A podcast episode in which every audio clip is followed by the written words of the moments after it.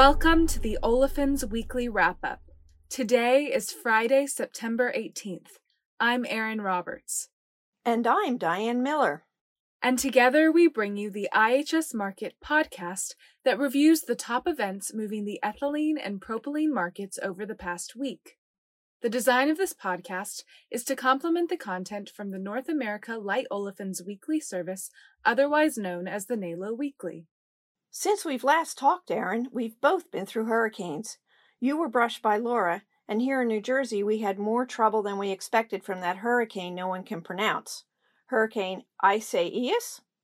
There, I actually said it.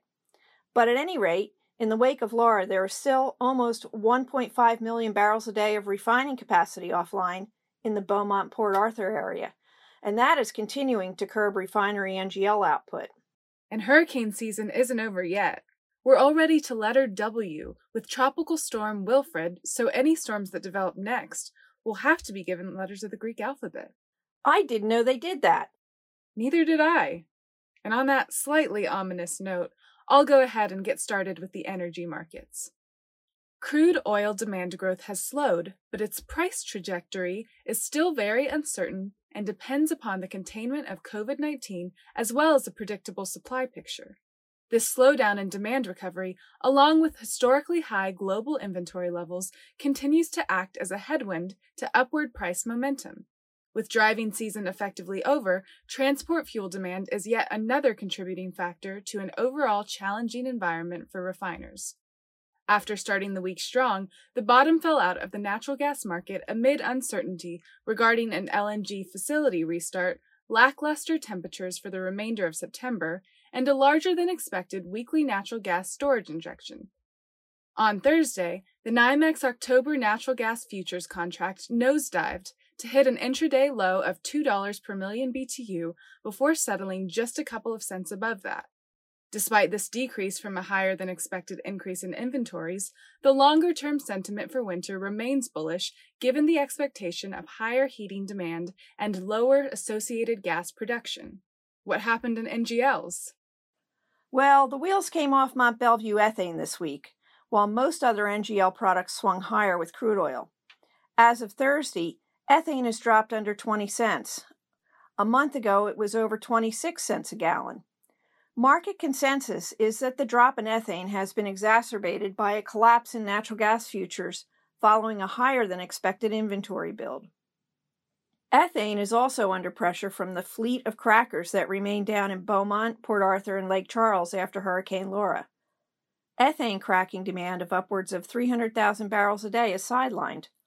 For propane, a recovery in the Asia market has sparked some upward movement for outward bound U.S. Gulf Coast propane in October. With buyer interest increasing, lower freight rates are also spurring some increased buyer interest. The ethylene spot market continued to be extremely active, with trades totaling 99 million pounds at Texas and Louisiana hubs. Overall, ethylene spot prices decreased slightly, settling at 24 to 27 cents per pound for September delivery and 23 to 24.5 cents per pound for October delivery.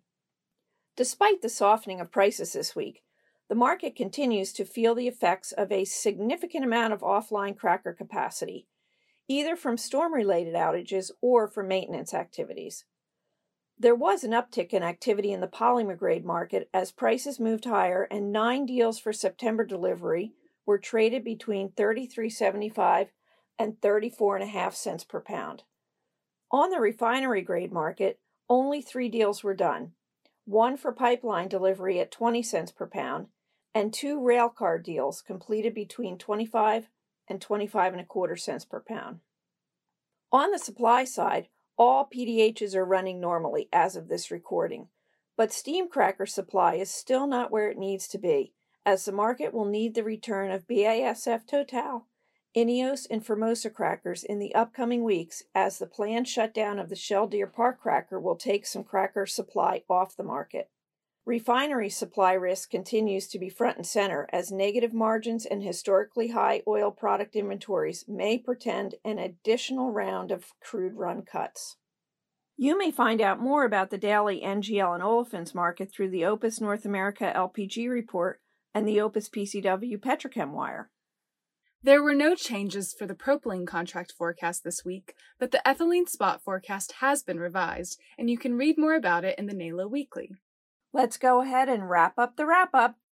Don't forget to subscribe to our podcast on SoundCloud, Spotify, Apple Podcasts, or Google Play, and give us a like or leave a review if you enjoy it.